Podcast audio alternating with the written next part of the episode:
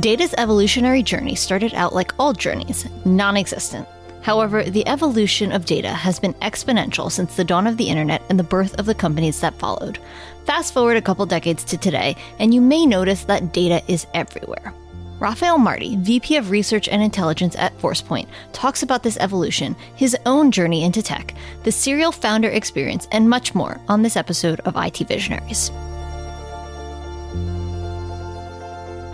IT Visionaries is created by the team at mission.org and brought to you by the Salesforce Customer 360 platform, the number one cloud platform for digital transformation of every experience.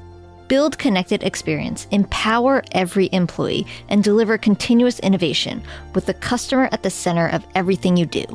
Learn more at salesforce.com/platform. Welcome to IT Visionaries. I'm Ian Faison, Chief Content Officer here at Mission.org. And we have in studio, Rafi, what's going on? Hey, how's it going? It's great to have you. This is going to be fun. You have a really interesting background and you have a really interesting role at ForcePoint. But before we get into all of that, how did you get into technology in the first place?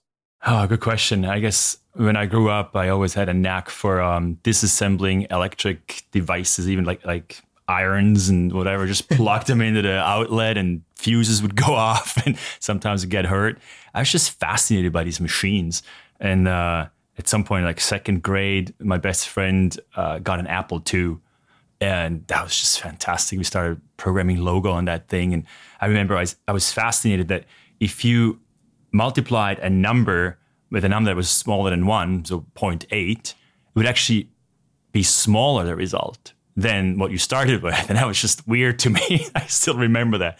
Um, because uh, when you multiply something, usually you get more. Yeah, yeah got totally. So somehow all this stuff just fascinated me was these solving puzzles, understanding systems. So that's how I got into that, I guess. And flash forward to now. So you are the chief research and intelligence officer. What goes into that? Well, um, we're uh, ForcePoint is a one of the large security firms, and we have a number of different products from firewalls to endpoint and insider threat protection tools and so on. And all these tools you can think of as basically engines that act on certain data and certain signals, right? Like a firewall looks at network traffic and will block it based on certain conditions.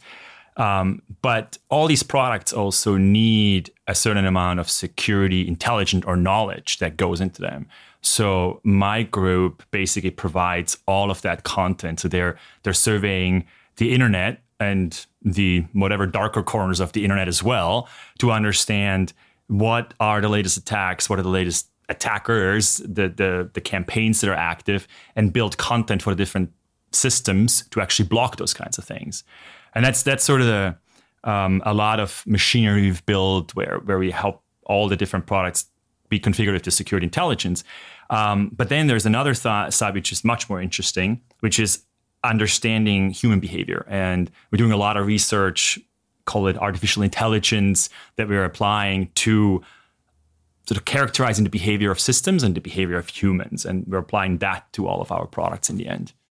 So is ForcePoint X Labs, is this like a special group? Like what's how how are you involved in that? Do you lead that? Like what is what is Yeah, that? that's the department I run. And that's all of the research and intelligence people basically that we we have like seven locations around the world where these people sit. There are security researchers. Um, there, there's a psychologist on the team. There's counterintelligence people. So people that help us understand the security landscape and build these protection um, content for all the different products. And then, so how much do you work with, you know, the CIO, the CTO, the CISO? Like, how do you work with other senior leaders? Um, are you creating product? Are you working with customers? So we are um, involved in a lot of the strategic decisions and understanding well where's the market going. So we're providing sort of input on okay what's possible from an AI or from an analytics standpoint. Where is the market going? Where are the attackers going? How can we prevent these things? So we're, we're often at the table when there's strategic conversations. Um, it's almost we're, we're an extension of the office of the CTO. So we're we're putting we have a lot of weight there and a lot of these conversations, kind of like the CTO itself does, and then interacting with actually almost every single um, leader in the company, CMO, quite a lot on how do we message this stuff? How do we build frameworks and, and what are use cases and how how do we bundle that up in a way that makes sense to the security uh, audience? Um, working with the chief legal officer quite a bit because there is a lot of conversation around privacy and what is what are we allowed to do right we like as researchers we want to see all the data as much as we can yeah we if we didn't have to care about PII, um, it would be nice if we didn't have to. Yeah, it sounds but great. Obviously, we have to, right? Um, and we have to walk within these legal boundaries. So we have a lot of conversations there. How do we build systems with a privacy first approach, and what does that mean? What are the the contracts we need to have in place with our customers, and and what do we have to do internal that my researchers can access some of the data? And there's all kinds of process involved in that. So I, I work with pretty much every single leader in the company, which is really, really fun as well. That is really fun. When you're talking to them, are you sharing the the ways that you can kind of cross reference or, or draw insights from your background in shooting crossbow and air rifle for the Swiss, Swiss national team? um, you dug up quite a bit on my background. Um, you know, it's interesting. Like um, target shooting is uh, is a very individual sport, and I did that from like 12 to age age 12 to like 26, and I was in the national team for a while. And I think it just teaches you to deal with stressful situations, right? Yeah. Because you're on your own, you're sitting there, and it could be in a board meeting. Now you're you're put on the spot. You have to like deliver this content, and you might be really nervous because your jaw might be on the line. And how do you present this? And it it just teaches you that you know what, like be in the present, you know your stuff, right? Like you pre trained for this. You have a career that gave you the spot that you're sitting in. Um, so you're probably qualified to be there. And so just focus on the moment. And I think that the biggest lesson, which is kind of interesting, that I learned is eh, have fun. Yeah. No matter what it is, right? Like if you don't have fun anymore, you're in the wrong wrong place. And it's actually, uh, I, I, realized this from a 16 year old athlete on my team, and I coached the national team in Switzerland and she was just always so happy. Yeah. And at some point, I'm like, at this international competition, I'm like, are you not nervous? She's like, of course I am, but I'm looking really forward to this. I'm so excited and I'm having fun. I'm like, oh, boom, yes, this makes sense, right? Where you see all these other athletes like, like super focused and are trying to like come out of their best, and they're it seems like they're not having fun. But the ones that are actually having fun are probably doing better if you if you watch that at some point. Yeah, 100%. I, th- I think there's like a corollary where it's like you either need to have nobody believe in you or one person to believe in you, right? It's like if you have nobody, then it's like it's you against the world. But if like that one person, you can kind of draw from that. Yeah. Yeah. So you spent a few years at Splunk, kind of early days, right? Super early. Yeah. I don't know, like six, 50, 60 people in a, in a small office in San Francisco is really fun. yeah. We, and we've had um, a bunch of Splunk leaders on IT Visionaries recently, huge focus on big data. Yeah. Think that this is clearly going to be something um, with the amounts of data being being accessed every single day that if you're not a data organization, uh, you better buckle up. I'm curious, just like what are your kind of uh, where's the where's the market now on big data and and how's that linked to security? You know, it's interesting. Like uh, when I started my career in the early 2000s, we did big data back in the day. Right, we we looked at all this like Splunk. Right, we looked at all this data coming in from these IT systems. We didn't call it big data. It was just data analytics, math, and statistics. Right. Um, I think back then people were like, oh, yeah, okay, sure, look at your log files and figure out what your systems are doing. But it was a very, very niche thing. And if you look today, everything is focused around the data. I think it's a little dangerous. We, I think we over rotated a little bit too much on relying on the data. And we're not honest with ourselves anymore in terms of, well, there is bias in the data, right? Yeah. There's bias in the algorithms we have. But I, but there is some fantastic use cases we couldn't solve if we didn't have all the data. Um, look at all the, the deep learning things that have been happening over the last five, six years. Uh, speech recognition, image recognition. I, that is only possible because we have huge amounts of data that we can draw from to train these systems. So um, I think there's there's there's so many problems we can solve with looking at the data. We have to be a little careful. History is not a predictor of the future. Yeah, um, great point.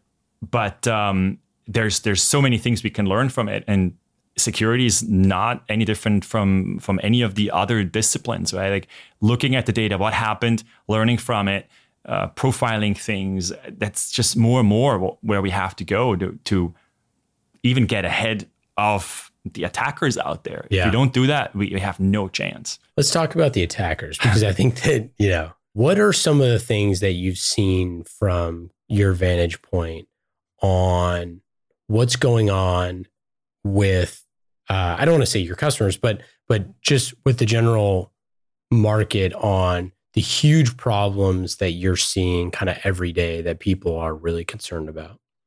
Yeah, it's interesting uh, looking at what customers come back with, the problems they need they need help with. I think there's definitely a, an increased focus on what is known as sort of the insider threat problem. For quite a while, people were kind of laughing at that. You're like, yeah, sure, it, it is a problem, but the external attackers are much bigger of a problem. That has shifted quite a bit, I think. And um, I think the way we look at it is, look, um, in the end, what really matters is when your critical data or IP is is being touched um, and being leaked or exfiltrated in a in a malicious way. Um, whether that's an insider doing that, right, someone turning against the company and, and exfiltrating data in some way, or whether someone hacks into the systems and then steals the data. So it's it's both times it's data that leaks, and we're focusing very much on the intersection of when the users access the critical data. So how can we characterize that interaction and really learn how does data move around? How do people touch their critical data? And so then when either one happens, a malicious insider or an, an, external attacker coming in, we'll see deviations in that behavior and hopefully be able to, to catch them there when they basically right in the act there. And then that's something that a lot of the, the global CISOs that we talk to are really worried about their intellectual property.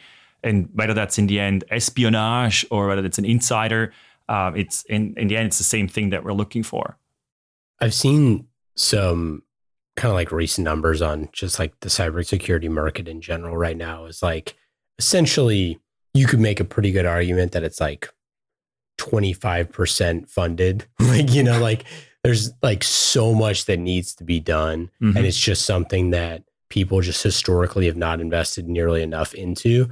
And it's interesting because you could also look at it in a different way. You could say we spent trillions of dollars to protect our systems and data.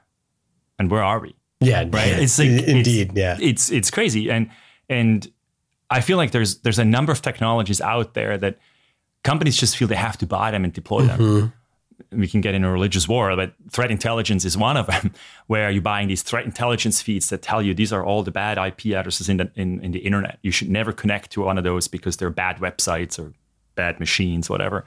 If you look at the return on that, it's actually not great, but everybody mm. feels like they need to have it. The question really becomes, as a chief security officer, well, what technologies do you have to, do you need to invest in to keep your organization secure? And that's again where we're trying to turn the table a little bit to say, you know what? Sure, we call it sort of security hygiene. Sure, you need to do that, right? Some threat intelligence is important. We, we, we help you with our firewalls to protect yourself from botnets and things like that. But in the end, it comes back to what I mentioned earlier. It's it's really about well, once someone is in, hopefully we caught them. But if they're in and now start modifying your critical data, stealing your critical data, or, or messing with the availability of, of your systems, that's where we want to catch them. And that's a little bit of a smaller surface we have to monitor and understand than everything that's going on. Right? Yeah. And and that's I think the security industry needs a little bit of a, a shake up and, and maybe a, a, cleaning to start focusing on the stuff that really matters and, and not then helping these CISOs not to waste money.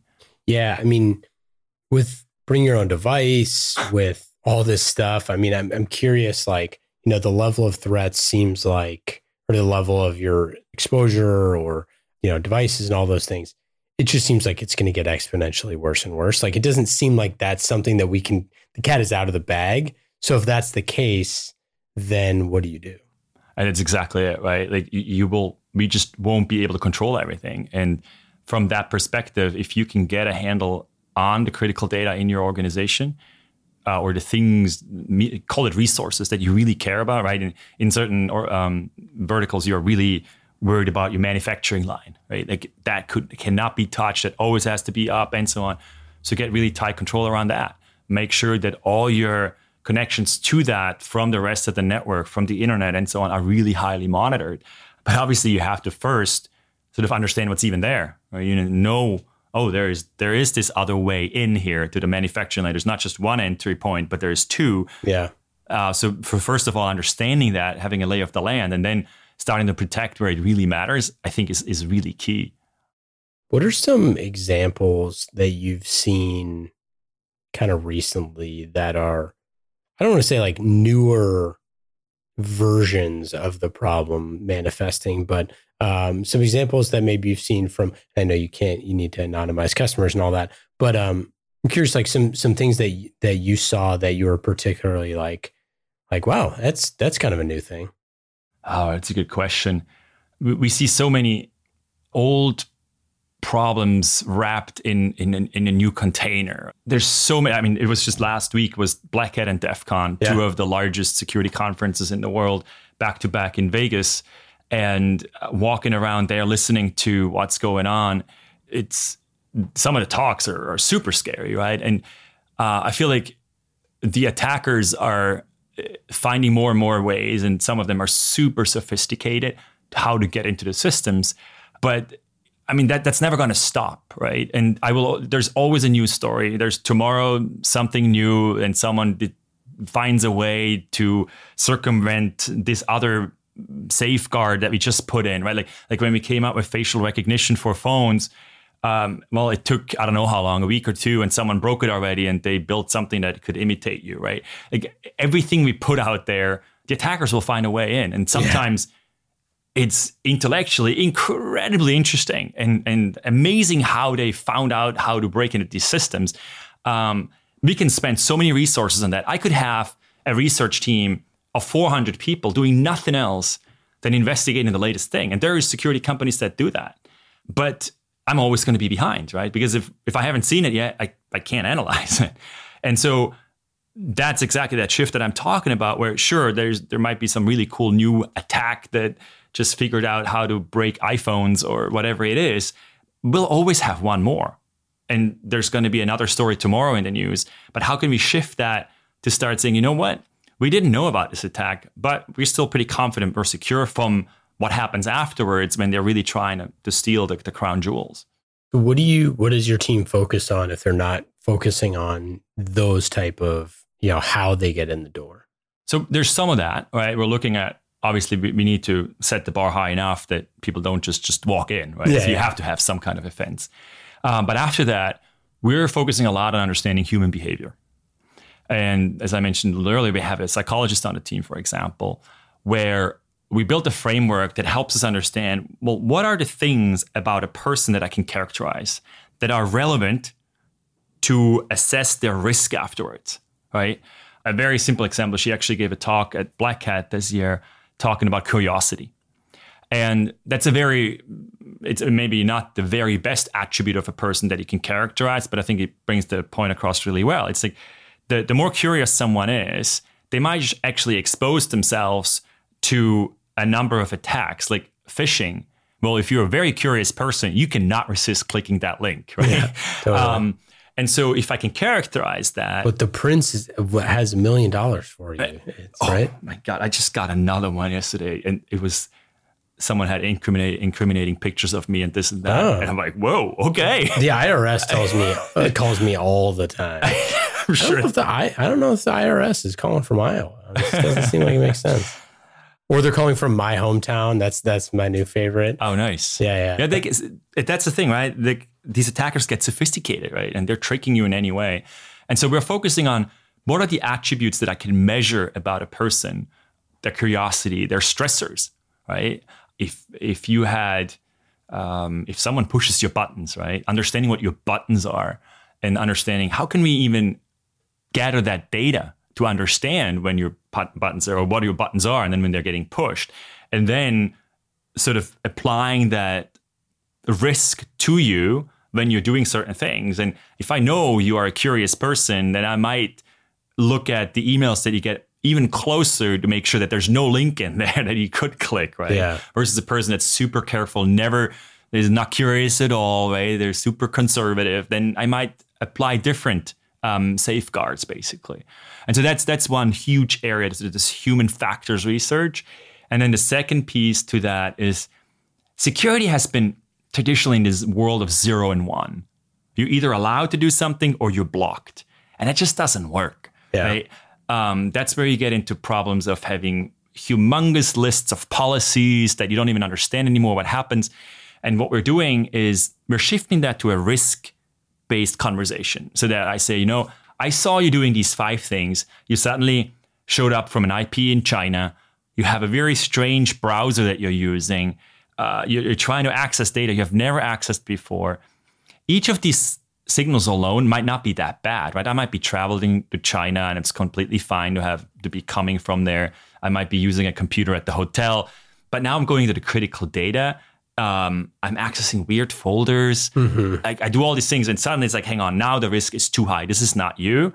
So then, rather than blocking you completely, I might not let you to get to the critical business files anymore. I might still let you browse the the web or browse to our public website, right? But I might also use more monitoring. So, so we call this risk adaptive protection, where we basically focus everything around risk rather than zero one decisions. That's like uh, when I was in school, we couldn't go to uh, dicksportinggoods.com because it was like Yeah, dicks, ex- dicks.com Yeah. uh, or whatever. But the same sort of thing, right? It's like, oh, hey, you know, you're traveling and immediately your credit card shut off. And Yes. you're like, now I can't buy gas. This is Exactly. not this is not great. Are there things that you've seen from an employee experience standpoint where this has had either a really positive effect or negative effect? Yeah, this this is huge. We actually in, in in one of our slogans we say free to good, mm-hmm. right? Like I think the security industry, security products got a very bad rep because we always block you. We're always preventing you from getting work done, right? And you get annoyed. Well, we want to get out of the way as much as we can, right? Like don't just block things. Um, but go into this risk-based approach where maybe certain things you can't do anymore, and so that I think that's really, really key. We can't be in the way of the user's activities. And, and security has gotten a really bad rep in that sense. So that's just key where the, the experience of the user should not be impacted by security tools. And if it is, then that, that tool is not doing what it should be doing.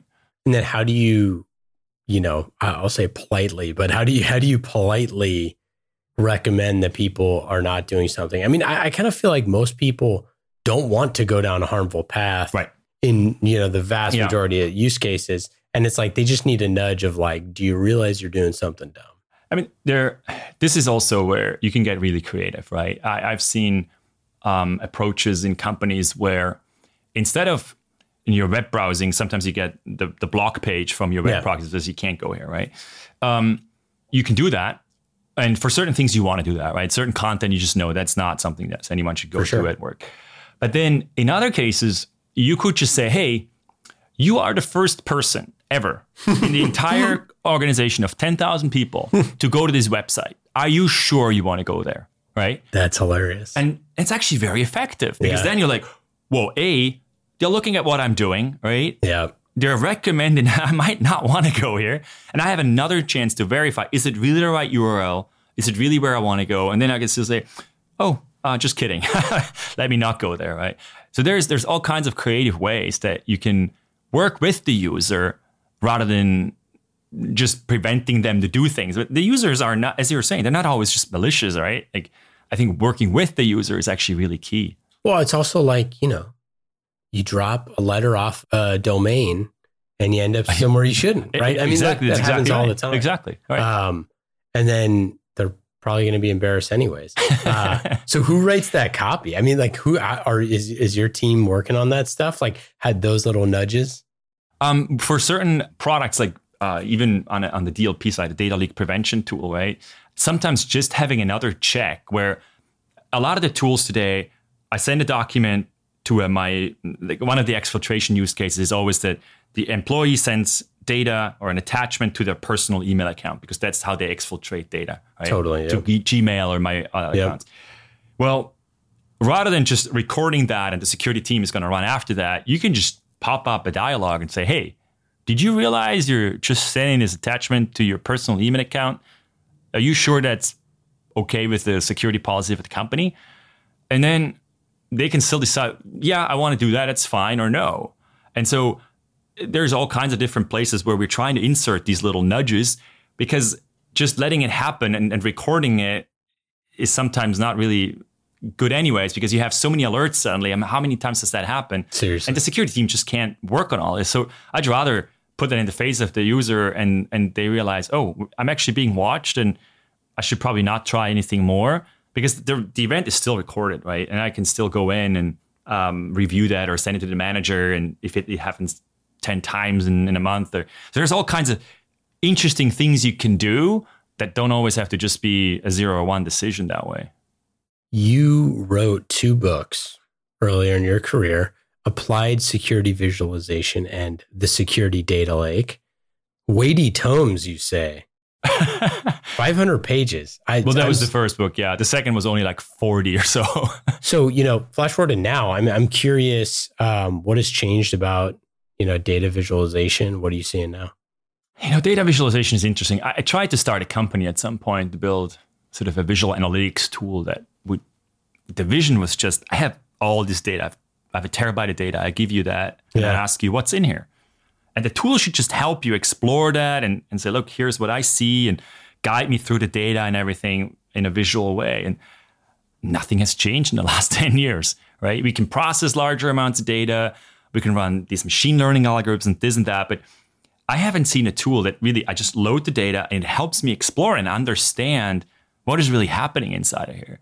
Um, we definitely have gotten to to higher scale, to more nodes and edges on the display and things like that. But but fundamentally, the problem of making data actionable, we haven't really done that much on that. Yeah. Um, visualization is also a hard part because often it's it's to explore the data. But once I explored it, I don't want to do another visualization of it. I want to automate that stuff. So so how many times do I really go and do the visual exploration?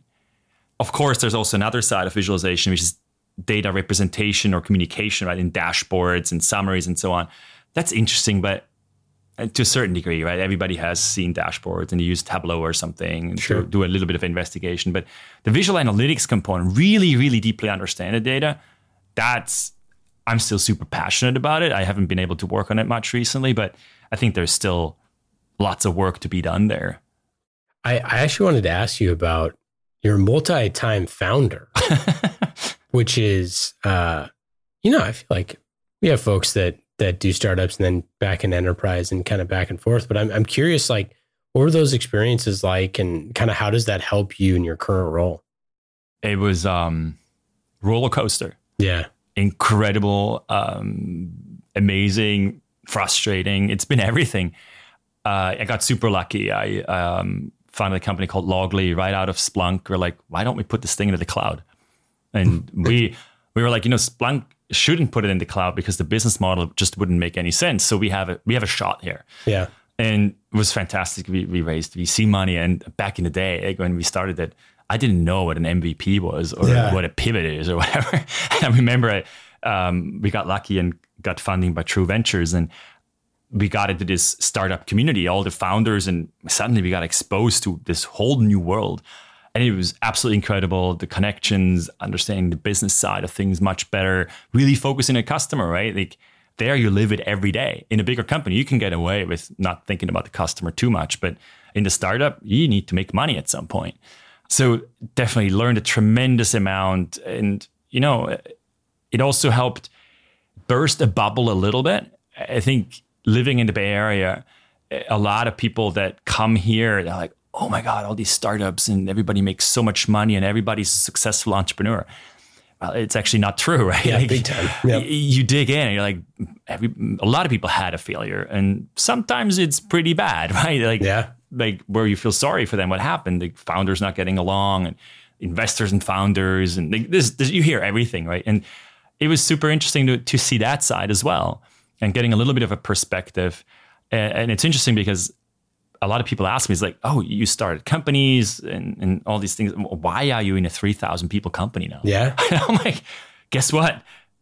I have a lot of resources available to yep. me, right? Um, I I make okay money, right? I have much less risk. I don't have to live on the hope that my startup is going to succeed and, and bring in a lot of money and, and hope that I didn't get diluted too much by the VCs and all these other things. There's there's obviously other things that are sometimes annoying, right? Like in a bigger company, you have politics going on here and there, but but it's it, it's part of the course, right? It's, it's just where do you put your your your emphasis? And I have to say, I'm I'm really happy with where I am and and with the balance that I can strike in, in these different things. Yeah, I mean, it's it's interesting to hear, you know, being able to kind of be that entrepreneur and leading something like X Labs, where it is kind of that company within a company scenario. Do you, do you feel like you you use some of those principles to try to focus on the business and make sure that you know you run your business unit like a business and things like that? Oh my, uh, my boss and my CEO wouldn't be happy with me if I were not. They're yeah. asking me all the time. Yep. What are these resources doing? Like, how do you make this lean and, and optimal and automate? And like, we were constantly having a business conversation. There's just no way around it. What do you think the role of AI and machine learning will play in kind of the future security, analytics, data visualization, hmm. all that loaded question? But yeah, it's interesting. I have so many conversations about AI, and initially I resisted really hard to jump on this AI bandwagon. I was like, AI doesn't exist, and I'm still pretty adamant. Like AGI, the generic intelligence, we don't have that yet, right? And it's probably going to be a while, and it's more of a philosophical question when that's going to happen. And Ray Kurzweil has probably a better answer than me. AI, people really use it as a synonym to, to analytics, right? Yeah. And, and sometimes they use it as a synonym to machine learning and generally supervised machine learning. So that that's really the big topic everybody talks about. I think we have had incredible success with a number of these algorithms that they huge advances that we were able to make, right? Deep learning has definitely catapulted a number of different areas very, very far, where things we haven't been able to do before. Um, but I, I have a feeling that we are over rotating again on this, where we feel like machine learning is going to solve everything. If we just have the right data and it will, it will, it will answer all our questions. And that's just not true. And I'm actually seeing a trend where I gave a talk last year at Black Hat where I talked about the dangers of algorithms. Mm-hmm. And I just showed that what we're doing today a, a developer can download a library for a machine learning tool set. They can run it on the data and then get a result. And often that's what happens. And they're like, running around is the result that we just came up with. And you put that into critical systems, and th- that's how the system works in the end. Well, when you actually dig in, you realize, well, there's different parameters you can set for that algorithm. The developer never looked at them, has no idea what the black box just did. And I was showing some examples of how when if you just start uh, changing these these parameters, you get completely different results. And and this is really dangerous. We're we're running systems based on those kinds of approaches. And so I think we need to be a little careful on on how we're using these things. And it's not just educating developers and, and sort of making sure that they're using the algorithms in the right way and that it's statistically sound and all these things. It's also understanding the data better, right? Where are the biases from the data all the way to the interpretation. People seem to be kind of ignoring that and just like, oh, mm, you know, it's helping us in so many ways. We don't really care. But especially in security, that can be actually fatal in the end. And and that's something I feel pretty strongly about that we need to emphasize and have those conversations. And yeah, so uh, making sure that we're using those things right. So, what technologies are you most excited about going forward? What what stuff at ForcePoint and uh, and X Labs are you particularly uh, you know jumping at the bit here? There's there's a number of different efforts going on. Um, lots of new versions of products coming. Lots of research that we are working on right now. I'm, I'm super excited to once we have all that research sort of production ready to start rolling it out and then seeing the results. Right. As as researchers, you often we're trying to gather as much data as we can to build our models and, and test them out but then once you deploy to production and, and you start seeing what actually happens with those models in, in, in, in the big wide world out there and in customer environments, that's when it gets interesting. And we start seeing the nuances and see where we actually catch some of the interesting um, say the data leakages or whatever use cases we're implementing. So that's that's going to be super exciting to start rolling some of these things out, uh, getting deeper into understanding human behavior. That's been super fun and and getting from talking about it to really the implementations is, is a lot of the focus right now. So I'm quite excited to see that happening. All right, let's get into lightning round. These questions are fast and easy, just like the lightning platform from Salesforce. You go to salesforce.com slash employee experience to learn more about lightning fast employee experience on the world's number one CRM. Lightning round questions. Are you ready? sure. I'm a little scared. As you should be. Now you're in great hands here. Number one, what app are you using on your phone that is the most fun? was fun. Uh, Boggle. What is your favorite vacation spot? Uh, still have to go there. Looking forward to go to the Maldives, hopefully sometime soon to scuba. Favorite use of AI or chatbots that you've seen recently? Whoa, none. Favorite book or podcast that you've read or listened to recently? Obviously, very excited to start digging into the mission uh, hey, podcasts more. Now we're talking. what about what do you do for fun? Um, depends a little bit. Um, I'll say swimming. Swimming. Still, need, still do any target shooting? No, no, not really. Um, it's the the crossbow and air rifle that I was shooting was was quite elaborate in terms of the equipment yeah. and the, the, shooting range and everything. I haven't really found a range here that would even do it. That's crazy. Um, What's the distance like? It's ten or thirty meters. Oh wow! So ten meter, the target is is a half a millimeter, so it's the tip of a needle that's really the bullseye, and you have to hit that. Jeez. What's your favorite time saving tool? Whoa, time saving. I take a lot of notes and I have a lot of checklists. So um, I just discovered what is it, ClickUp, I think, hmm. which is to like sort of take uh, like checklists and stuff. I, I quite enjoy that. Best advice for a chief research and intelligence officer? You're only as good as your people are, right? And I think that's true everywhere. It's invest in the people and make sure that they also sort of bounce off of each other because everybody has different backgrounds. And I have data scientists that have no security background. I have security people that have no data science background. So making them work together is has been a good formula. What about what question do you never get asked that you wish you were asked more often? Oh, well, you know what? It's interesting. Um, obviously, people can't see this, but I'm wearing mala beads. Yeah. Um, it, and I've been wearing them for probably six, seven years. Like I don't leave the house without them. Mm-hmm. It's very interesting how little I get asked about them. I'm not sure if people are just scared of asking a religious question or potentially religious yeah. question, but that's probably the question. Why, why do I wear malas? Yeah, why do you? well, um, I have a, a Zen meditation practice for about the last 10 years. I'm not sitting every day for like a half an hour and like, uh, I'm not quite that um, determined, I guess. But it's been a very in, important companion on, on, my on my journey in life, and it's been really nice to have a philosophy to come back to that helps you deal with all kinds of different situations. It's very much in line with what we talked about earlier, sort of the shooting. It's an individual sport. You learn certain things about yourself. Zen is is very similar in sort of teaching you certain aspects of, of life and providing some tools for that. So awesome. This has been great, man. Thanks for coming on the show. Any, any final thoughts really here? No, this has been super fun. Thanks for having me. Yeah, you guys hiring? Yeah, anybody open recs on the team? Oh yeah, I think I have about five different open recs. So from um, security analysts to data scientists. Uh, yeah, look me up. Yeah, we'll we'll uh, we'll put your uh, Twitter and LinkedIn in the show notes here. Thanks for coming on. This is awesome. And thanks for having me. Appreciate it. IT Visionaries is created by the team at mission.org and brought to you by the Salesforce Customer 360 platform, the number one cloud platform for digital transformation of every experience. Build connected experience, empower every employee, and deliver continuous innovation with the customer at the center of everything you do.